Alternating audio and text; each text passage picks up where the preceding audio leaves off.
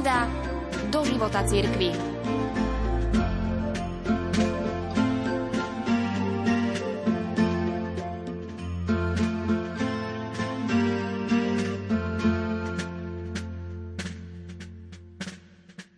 Keby som vám dal za úlohu nájsť vhodné typy prorockých osobností, schopných vie súčasný svet, kde by ste hľadali? Pravdepodobne by vám nenapadlo zamerať sa predovšetkým na pastierov. Nikdy ma neprestalo prekvapovať, že najobvyklejšie zamestnanie medzi prorokmi a vodcami starého zákona bolo pastierstvo. Prečo Boh povolal do významných pozícií toľko pastierov? Prečo sa na to tak jedinečne hodia?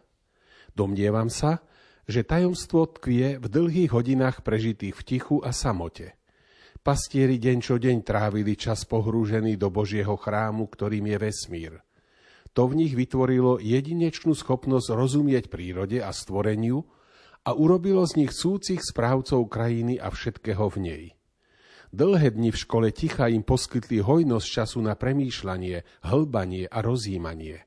A čo je najdôležitejšie – Ticho a samota ľuďom umožnili načúvať Božiemu hlasu vo vlastnom živote viac ako iným.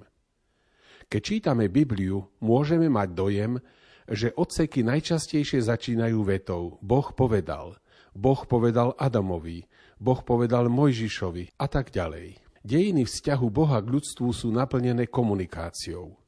Som presvedčený, že Boh s nami neprestal hovoriť ani v novodobých časoch. To skôr my sme prestali počúvať. Myslím si, že aj keď Boh dokáže kedykoľvek komunikovať prostredníctvom kohokoľvek a čokoľvek, uprednostňuje prostredie ticha a samoty. Boh hovorí v tichu. Alebo sme možno len stíšení, ďaleko od trmy vrmy sveta, schopní začuť jeho hlas. Keby som žil 100 rokov a celý život by som písal, aj tak by som nestihol dostatočne zdôrazniť, aká dôležitá súčasť duchovného života je ticho. Za hodinu sa v tichu môžeme dozvedieť viac ako za rok z kníh. V škole ticha Boh obdarúva ľudí svojou múdrosťou. V tichu nájdete Boha a nájdete tam aj seba. Budú to dva najväčšie objavy vášho života.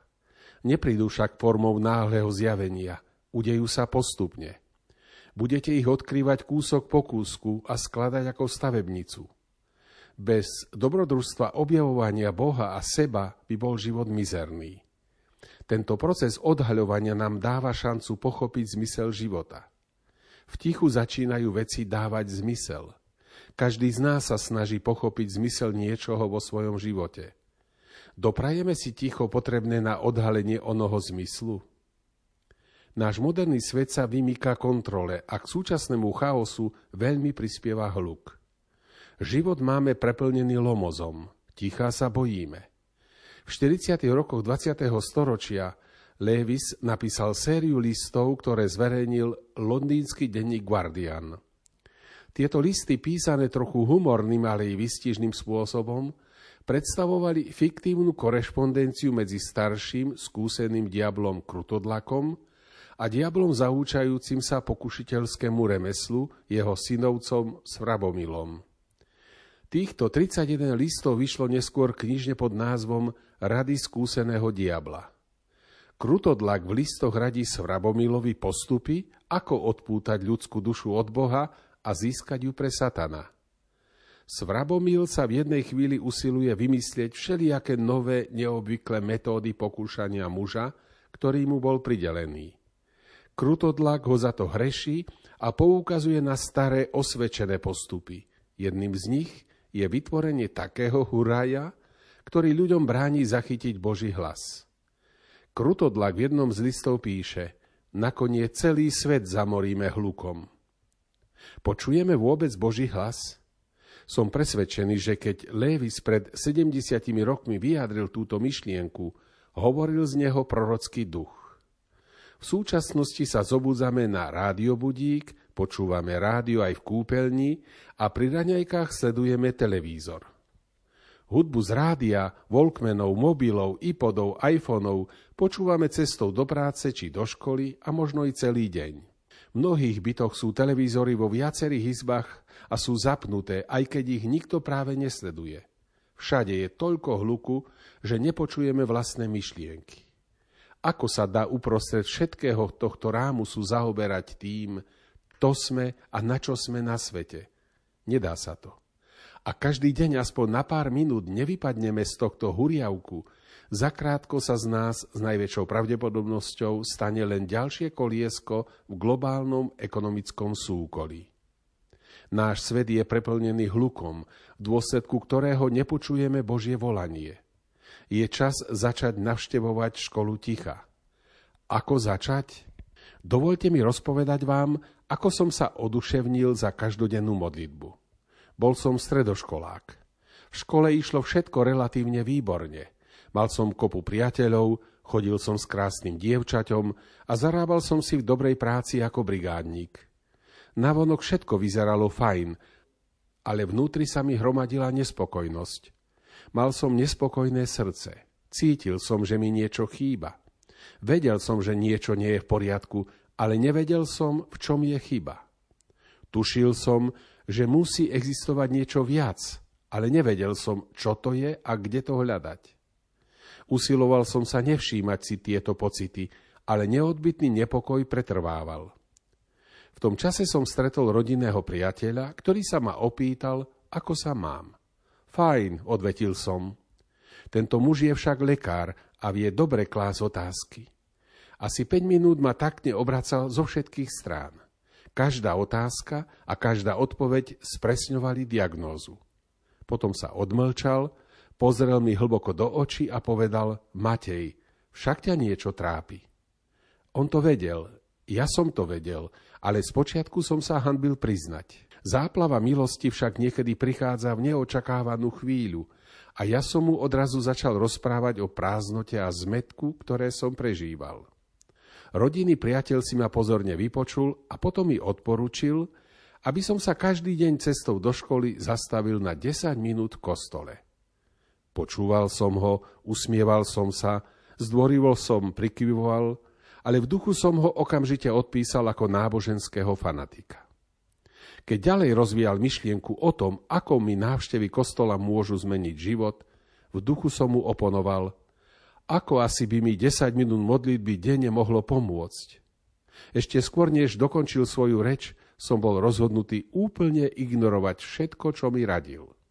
V nasledujúcich týždňoch som sa s väčšou vervou než kedykoľvek predtým vrhol na štúdium, prácu a športové aktivity. Aj v minulosti som to už viackrát spravil, aby som uchlácholil svoje nespokojné srdce. Úspechy v týchto oblastiach ma však už nenaplňali tak, ako predtým. Asi po šiestich týždňoch na mňa raz ráno doľahala taká prázdnota, že som sa mimovoľne zastavil v kostole. Vkradol som sa potichu dovnútra, sadol som si do zadnej lavice a začal som si plánovať deň. Už len samotný fakt, že som sa dopredu zamýšľal nad svojim denným programom, rozháňal mračna chaosu a stresu, čo som mal v hlave. Prvýkrát v živote som okúsil pár kvapiek veľkolepého elixíru, ktorý nazývame pokoj. A bol som ním nadšený. Na druhý deň a potom každý deň som bol opäť v kostole. Každé ráno som sa posadil do zadnej lavice a v mysli som si premietal, čo ma dnes čaká. Zo dňa na deň vo mne mocniel pocit pokoja, cieľavedomosti a správneho nasmerovania. Potom som si jedného dňa, ako som tak sedel v kostole, uvedomil, že plánovanie dňa nie je celkom to isté ako modlitba. Tak som sa začal modliť. Bože, chcem toto a potrebujem tamto a mohol by si pre mňa urobiť to a to a pomôcť mi. Daj, aby sa stalo a nestalo Takto to opäť bežalo niekoľko týždňov. Ráno som sa vždy zastavil v kostole, posedel som si tam, plánoval som a hovoril Bohu o svojich túžbách. Daný model nejaký čas odrážal vtedajšiu úroveň môjho modlitebného života. Potom som narazil na problém. Ráno som prišiel do kostola s prostou modlitbou v srdci.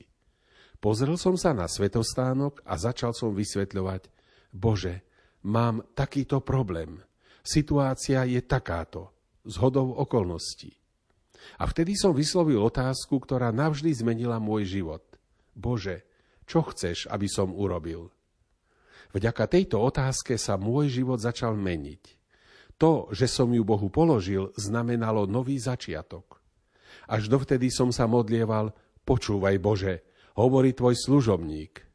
No v tom okamihu spontánnej modlitby ma duch, ktorý nás všetkých usmerňuje, viedol k modlitbe Hovor Bože, tvoj služobník počúva. Pravdepodobne to bola moja vôbec prvá poctivá a pokorná modlitba. Až do toho dňa mi išlo len o to, aby som povedal Bohu svoju vôľu. Teraz som prvýkrát poprosil Boha, aby mi On zjavil tú svoju. Bože, čo chceš, aby som urobil? Nazývam to veľká otázka. Je to otázka, ktorá mi navždy zmenila život a ešte stále ho každý deň mení, ak mám dostatok odvahy, aby som si ju položil. Táto otázka by mala byť neustalou témou nášho duchovného života. Ak jej venujeme pozornosť, poskytuje nám vnútorný pokoj a uspokojenie, ktoré prekonávajú nepriaznivé vonkajšie okolnosti. Ide o pokoj, ktorý vychádza z poznania, že to, kto sme a čo robíme, dáva zmysel bez ohľadu na výsledok či názory iných ľudí. Prameňom tohto pokoja je vedomie, že záleží iba na Božej mienke.